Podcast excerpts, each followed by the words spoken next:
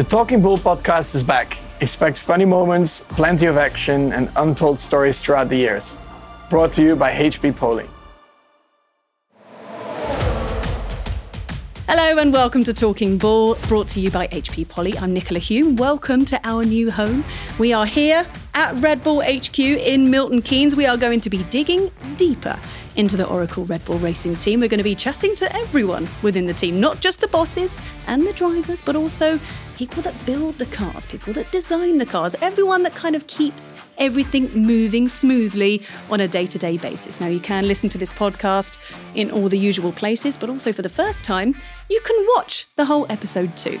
Now, I feel like we're starting this first episode with a bit of a bang. We are really delving into Red Bull's flying start to the 2023 season, and our first guess is well, he's quite a recognisable face within Formula One and a linchpin in the rise of Red Bull from Formula One rookies to, well, World Championship winners. Please, let's have a round of applause for team principal Christian Horner.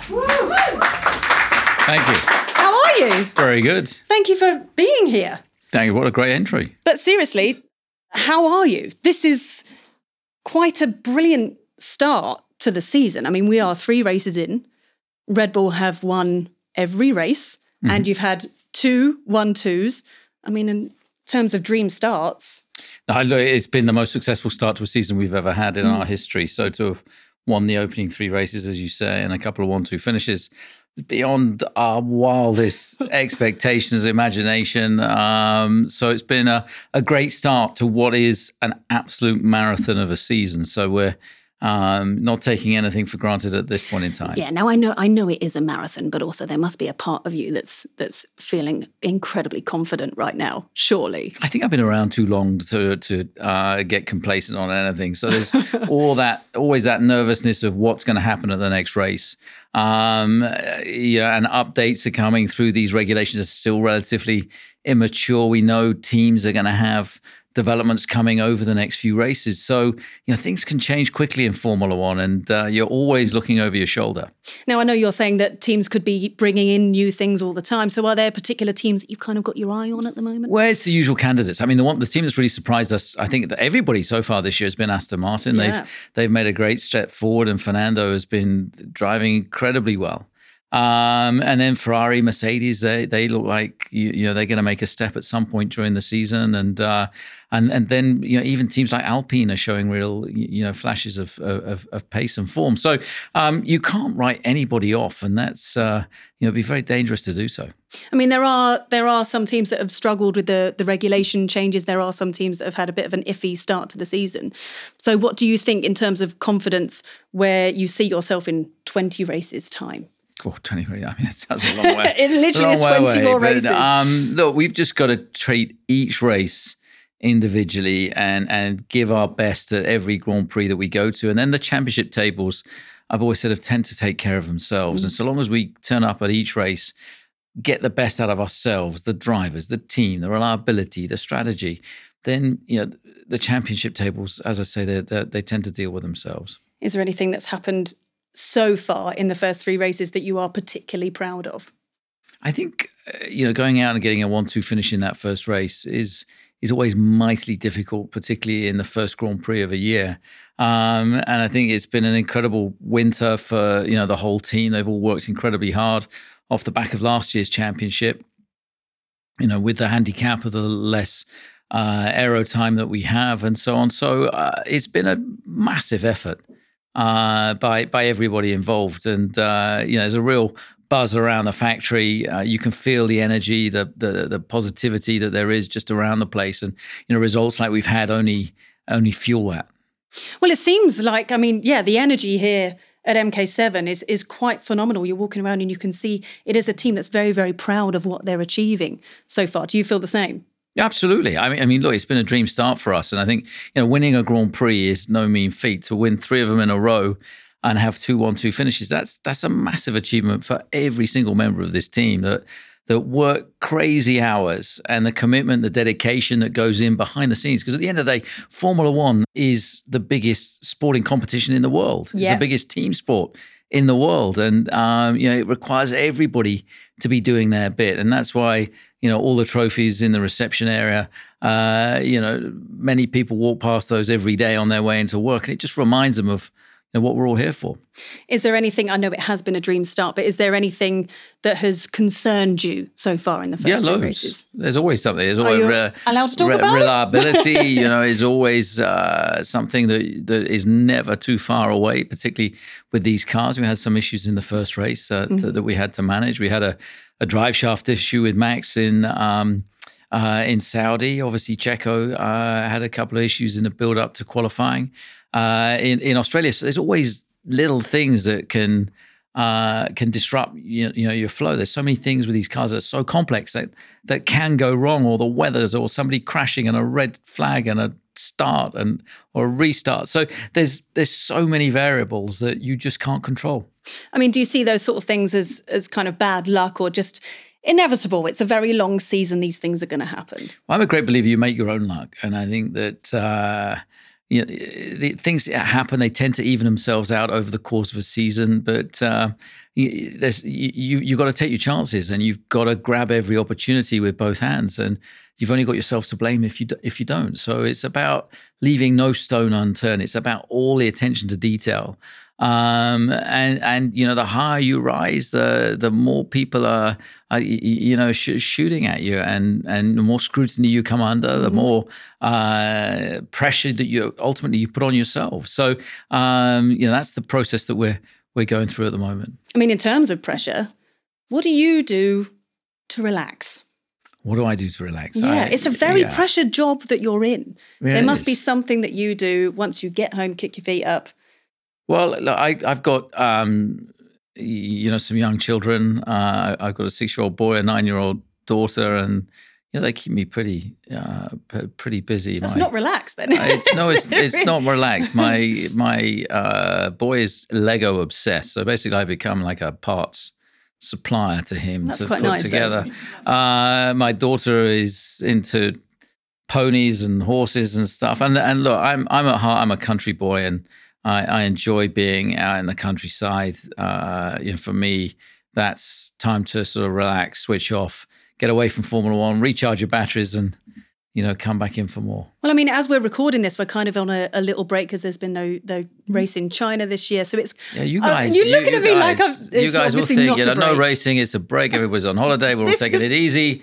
Uh, you know, everybody relax. You know, there's a month between the races, but it is white hot. Okay, in terms of activity here because you got the first upgrade starting to come through. Yeah. You've got uh, you know, an awful lot of research and development going on behind the scenes. And uh, of course, we're building a new engine for 2026 as well, and we're desperately trying to to building catch up. we're building well. it here. It's a startup new business that we've welcomed, you know, 400 new members to the team in, and uh, you know, we're, we have started from scratch, and and and we had a V6, our first V6 engine running uh, about nine months ago, and and you know we're, we're, we're building on that. So there's there's never a dull moment. So okay as an outsider looking in yeah. we see it as a break. It's not a break. It's you're not, not resting break. at all.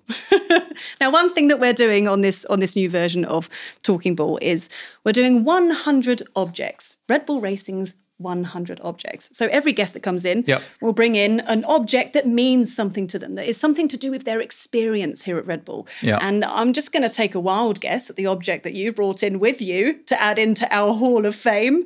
I'm going to guess it's this baby. Well, I mean, as you could say, this, here's one we prepared earlier. uh, but yeah, look, I mean, this is this is the big one for us. I mean, this is the constructors' World Championship trophy, and you can see some iconic uh, brands on there over the years, you know, Cooper and, and Vanwall and Lotus and Ferrari, McLaren, uh, Mercedes, you know, so, so many, you know, great, great teams. And we had a run of, uh, of, of four of them. Uh, I think they were around here from 2010. Um, and then uh, and then there was an awful lot of Mercedes badges um, after that. And then finally, we managed to get ourselves back on the trophy uh, with that constructors championship last year in 2022. So uh, so yeah, very very proud of this trophy. Out of curiosity, out of curiosity, who um, takes this back? Like who who carries it around? Like when it came to traveling on the plane, was it you hugging it tight? This is this is presented at a, an FIA prize giving at the end of the year, and and the team or the driver is not officially um, champion until the trophy has been mm. been handed over. So it's always a big moment you know, at the end, end of the year, and uh, the trophy was handed over, and uh, you know, I, I, brought it back to Milton Keynes. You, you get, brought it back you, to Milton you Keynes. You get it for twelve months, um, and then it it has to be returned to the FIA for them to inscribe on whoever is going to be the next winner, and you get to keep a, a, a replica. Is the replica the same size? Is it the replica? That's the is big, that the real one? That's the big question. Oh, don't. Who has the real one? I'm pretty sure that's the real one because we had to have someone bring it in with gloves yeah, on. But what, but what do the FIA have at the end of the year? Do they have the replica or do they have the real one? How do you know it's the real one? That's a really good point. Exactly. So the one that you have is that a replica or a real one? It's probably a Mercedes replica. So okay, this is officially item this number is officially one. this is officially item number item one. number one of our 100 objects. Raiming high. We're Yep. going for 100 No, because super. why not? Talking Bull is brought to you by HP Poly. Poly provide best in class communications hardware solutions for the Oracle Red Bull Racing team, both at the track and back at the factory. Their premium audio and video products allow the team to focus on what they do best winning world championships. To find out more about what Poly can offer your business, visit their website at poly.com. Ensure you have your best meeting anywhere, anytime, every time. Now, back to the podcast. So, you joined Red Bull back in 2005. Yep. And 18 years it's been.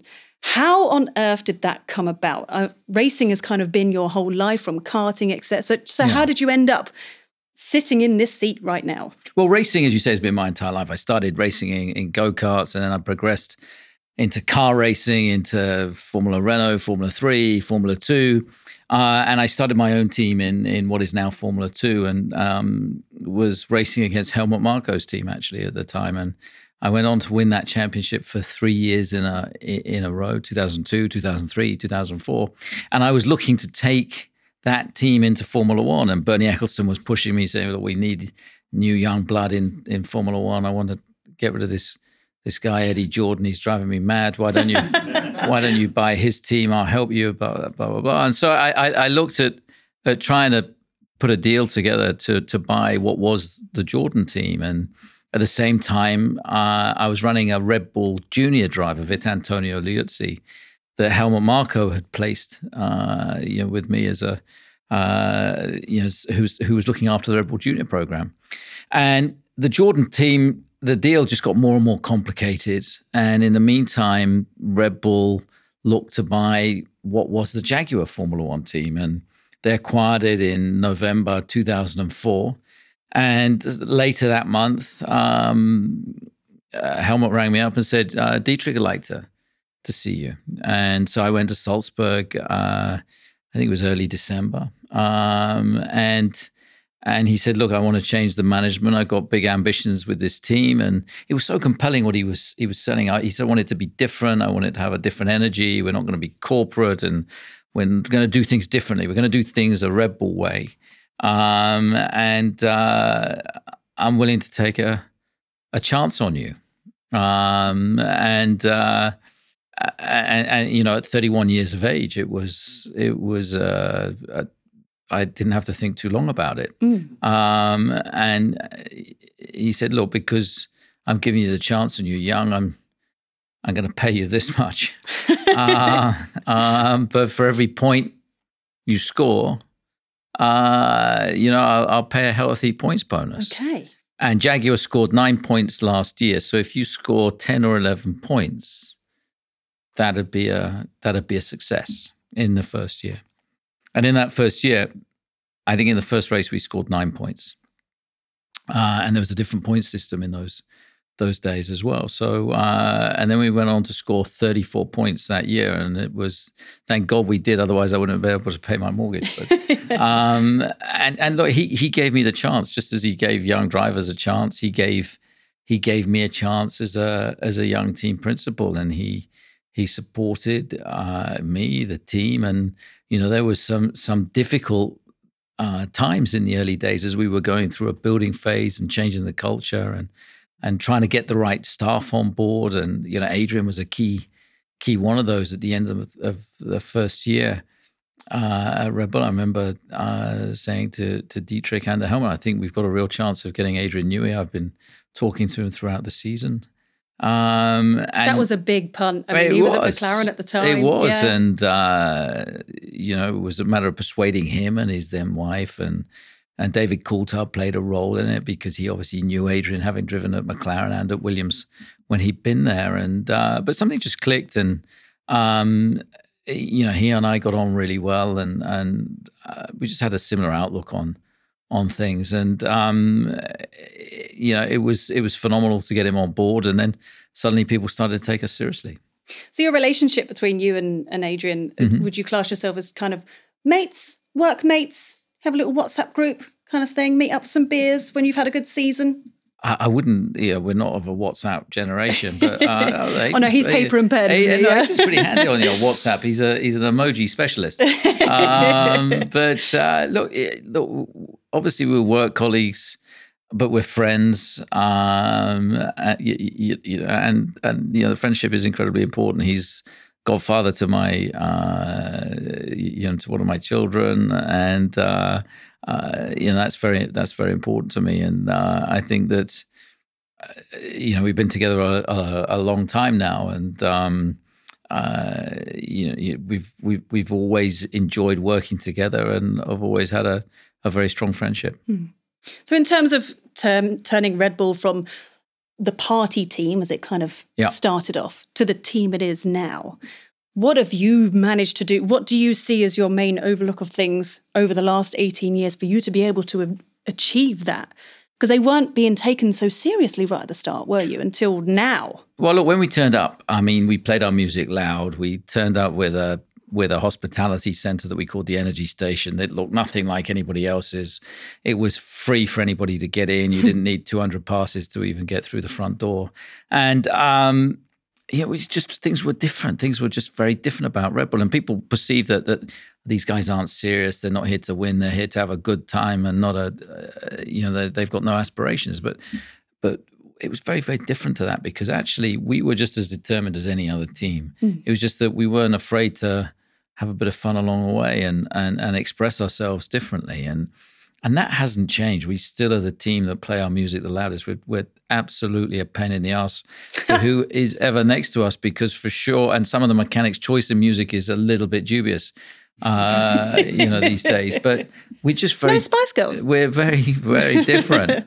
um, you know, as a as a team, we've got a very much a can-do mentality that no challenge is too great, which is we'd never be making our own engine if that if that were the case, we'd have never achieved anything that we've done in in Formula One. And we've got a real sense of team that everybody is working for each other. That there's no I in team. That it's about a collective effort. And the one thing that everybody has in common is is the car and how that performs on a Sunday afternoon at 23 weekends of the year. That's what we're all invested in. Mm. Now let's talk about the drivers. So there is a I would say a particular skill that you have in terms of choosing your drivers and choosing correct pairings. When it comes to finding a driver, what apart from being fast, what else are you kind of looking for? Ideally cheap. Um, um, but the two things don't come together very often unless you get a really good junior driver, mm. which we've been incredibly successful at uh, developing you know, young talent, you know, whether that was Sebastian Vettel, whether it's Max Verstappen, whether it's Daniel Ricciardo, Carlos Sainz. Uh, you know, there's so many examples of young talent that Red Bull has given mm. an opportunity to. But of course, when you get to Formula One, the pressures are different. The scrutiny is is different, and uh, you know, we've had some great drivers that we've worked with over the years. I'm very proud that many of them have come through our young driver program. Well, it seems like sometimes if, if a driver is doing particularly well when it comes to the fans, they the fans will kind of go against them a little bit. So let's say let's talk about Seb Vettel. Yeah. So back when he was dominating, yeah. at the time the fans were a bit, well, he's a bit taken over the bloody, and then when he retired last year, he retired as a legend. I think everything evolves in time. I mean, Sebastian used to win. He'd get out the car and he'd shove his finger in your face with this really annoying habit he had of showing this this one finger. Uh, and I think whenever you have serial winners in any sport, I, I, I think it's it's easy to lose um, you know, that popularity. And Sebastian was a very private person. He didn't give anything of himself personally in terms of emotionally, or he never let people see really who he was. And I think as he got older, he got more comfortable with it, expressing himself and and people seeing his seeing his his character and his values, and and they became, you know, to love that, and he became hugely popular. Uh, by the uh, by by the end of his career. And I think you know Max is a very very different character. He wears his heart on his sleeve. You you you just know. I mean, he's got a lion painted on the top of his helmet for a reason. He you know he drives like a lion. He's got a lion's heart, and and he's immensely talented. And he, you just know he's going to give hundred and ten percent. And uh, uh, it's great to see wherever we go around the world just how much support you know he has, how much Checo has. But of course, in different countries, there's different allegiances to different to different yeah. drivers.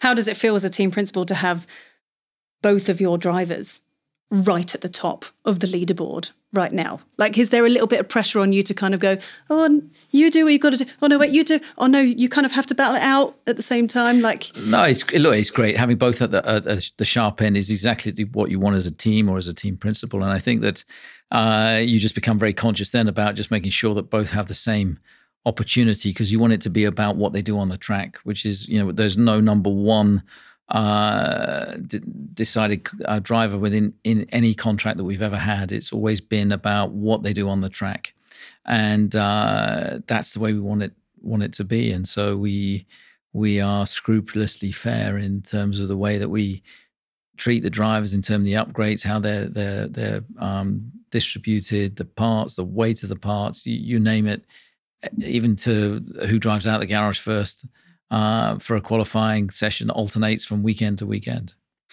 We have to talk about Daniel Ricciardo. Yep. Um, how is he settling in? Well, it's great to have him back. um, we didn't want him to go in the first place. So yeah. he, anyway, he went off in his on his uh, life experience, um, you know, through a couple of different teams, and uh, uh, and and it, certainly the last couple of years we haven't seen the real Daniel. I mean, when Daniel drove for us. He was he was right up there with the very best and one of the best racers. Some of his overtaking moves were uh, legendary. yes, and um, we didn't really see that over the last couple of years. And uh, yeah, Daniel would have been out of Formula One if we hadn't given him uh, a, a lifeline. And it just felt that it was too soon for him to be calling a day on the sport. So and for such a big personality, I mean, he's the kind of guy that lights up a room when he when he walks into it. So so it was great to get him back in a different role uh, this year.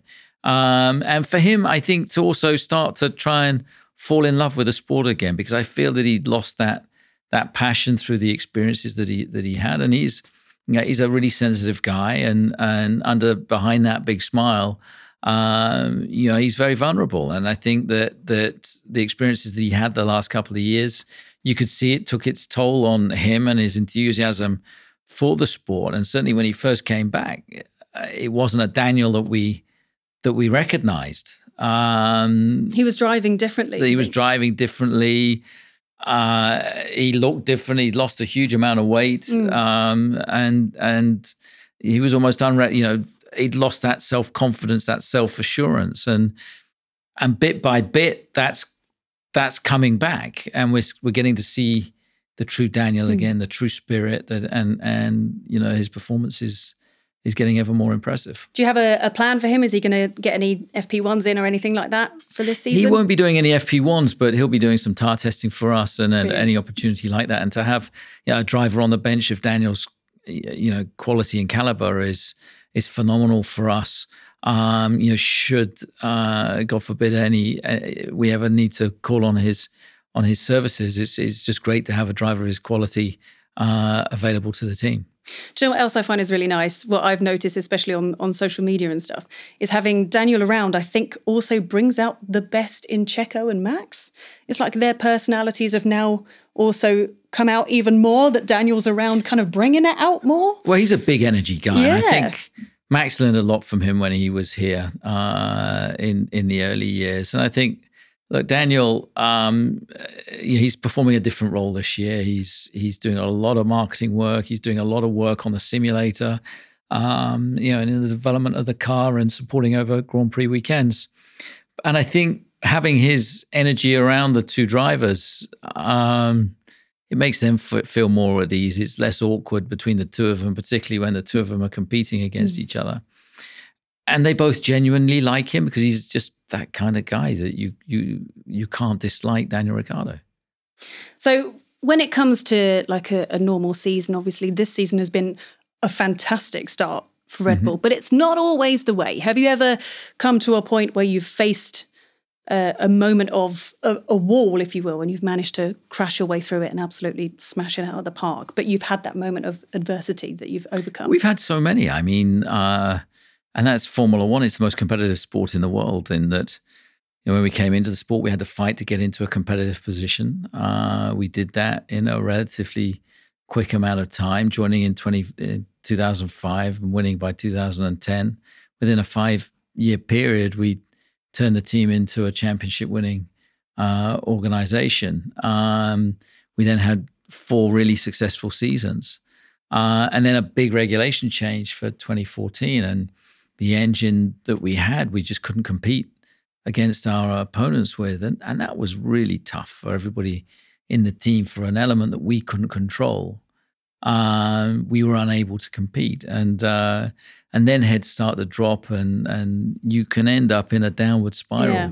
very very quickly but we managed to to stop that and be able to focus on the things that we could control and in doing that we were able to win races in every single season bar one um, in the intervening years uh, at circuits that would suit the characteristics of of our car or opportunities that we we're able to to grab. And and then once we got a competitive power unit that Honda provided for us, suddenly we're back in the hunt, we're back in the game, but with all that hunger and and motivation to get back into a into a winning situation.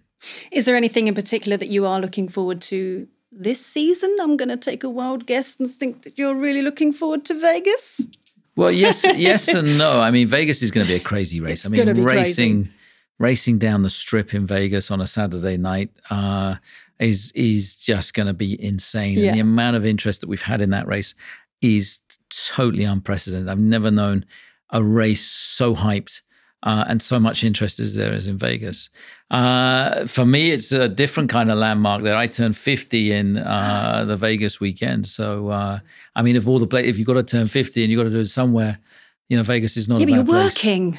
Not a bad place to do it. So he wants to be working on their fiftieth, but yeah, well, Vegas. you know, it's it's only a number at the end of the day. Fair enough.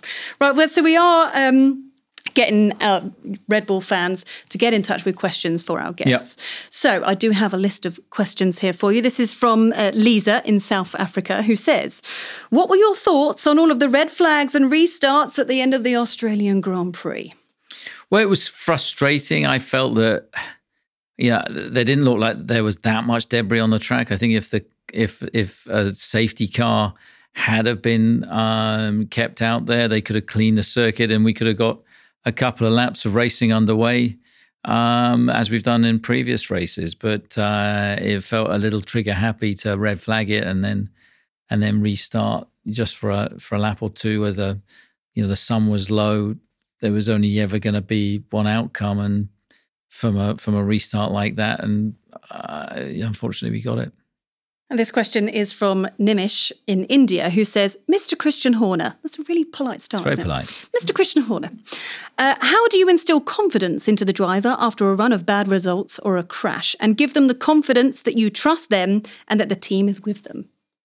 Well, Mr. Nimish, uh, I think it's a matter of it's a matter of just talking openly and honestly with your drivers or engineers or uh, any any member of the team because you know, confidence is a key factor in any sport or in any any walk of life. And i think that uh, that's something you have to feel for yourself but you have to feel that people have got the confidence and support around you. Um, and i think if you feel that then it's more probable that you're going to deliver to your highest standard in that knowing that people have got belief and faith in you. And this is from Thanishka, also from India. How do you stay calm during the race?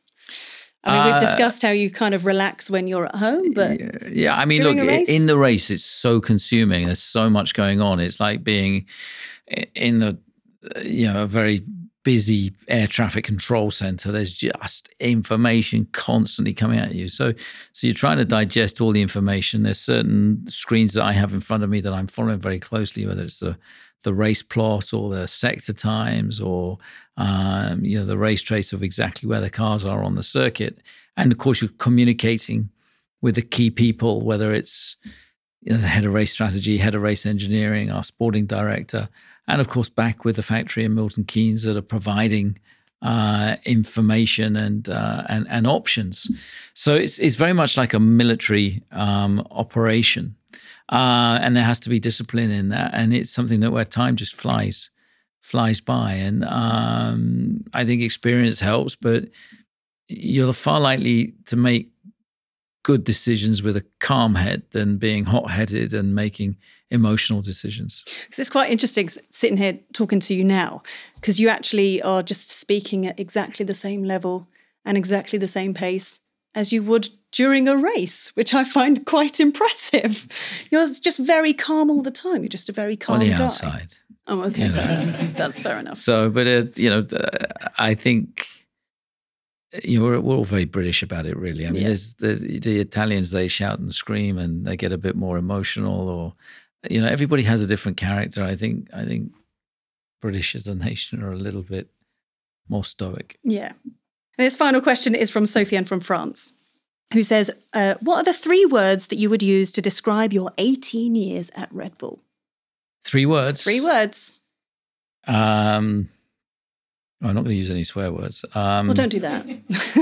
um, my my time at Red Bull these 18 years has been one has been amazing. Uh, it's been hugely rewarding from working with so many great um, you know team members and and and and and uh, so many you know great great members of the team. Um, and it's been extremely fulfilling in uh, you know, realizing your goals and ambitions of winning world championships, winning races, pole positions, fastest laps, and then managing to do it for a second time round as as well. So they're probably the the three words I would pick. Here's my final question for you. If you weren't sat in this seat right now, Mhm. what's your backup plan? Well, there What would was you be doing if There was never here? a plan B, so I would be uh, probably unemployable, um, or you know, working. I'd probably be uh, working outside somewhere. You you know, I enjoy the countryside. I enjoy being outside, but I have no idea. I had no ambition outside of being involved in motorsport. I wanted to be a driver, and that I was honest with myself.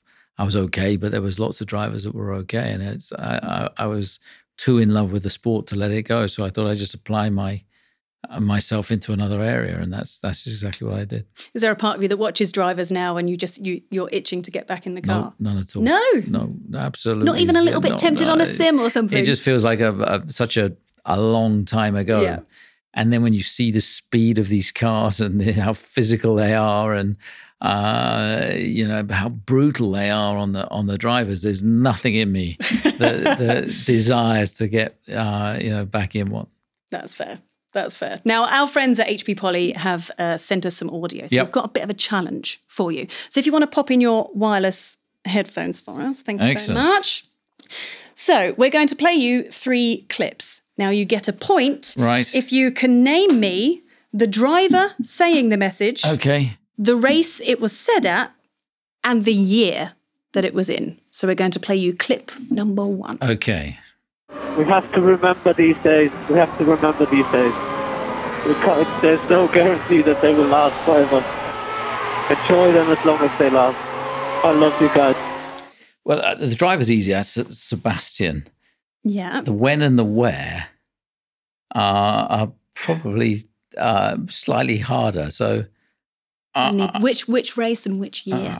Otherwise, you don't get any points if you just. I would say it's it, it's after he's won his world championship in maybe in 2013, uh, which he did in India. So I, that's probably what I will go for. Oh, you're so close. I feel like I want to give you half a point for that because that's really impressive. It is Seb Vettel. Yeah. And it is 2013, Yeah. but it was the US Grand Prix. You were so close there. There so go. half a point. Give you Half a point, I would Yeah, I'm in a good mood. It's fine. Right, clip number two. Hi, crashed. Sorry, guys. Sorry. Where's Danny Kvyat? Um, the question is, where did he crash? um, because he had a few of them. Um, th- I, I would say that was in 2016, and he had a he had a mighty crash in in Sochi in Russia. So I would I would probably go for that. I can't give you a point for that. You can't give me I'm afraid- You got the driver right, but it was driver. 2015, and again, it was the US Grand Prix. He crashed there as well. Yeah. Oh, okay. right, there's your third clip. Here we go. Was that a good race or was that a good race? You tell me. Christ. Okay, it's, it's Max Verstappen, but when he says was that a good race, was that a good race? He's he's he's won what thirty seven Grand Prix for us so far. He's had his fair Um, share. Yeah. They've all been pretty decent. Um, I would say so. I, I was. I remember him saying it. I think last year, so twenty twenty two. Um, I think maybe Miami. Again, I'm going to give you half a point. Okay. I'll give you half a point because it is Max Mm-hmm. and it was 2022, but it was Azerbaijan. Oh, there you go. So you got two half points. You got one out of three. That's not. That wasn't so so bad. but thank you very much for joining me. That's all the time we've got, I'm afraid. It's been a, a pleasure, to chat to you. Good luck for the rest of the season, and hopefully, I'll catch up with you at some point later on. And that's it for this episode. Make sure you join us next month where we're going to be chatting to legendary designer Adrian Newey. See you next time.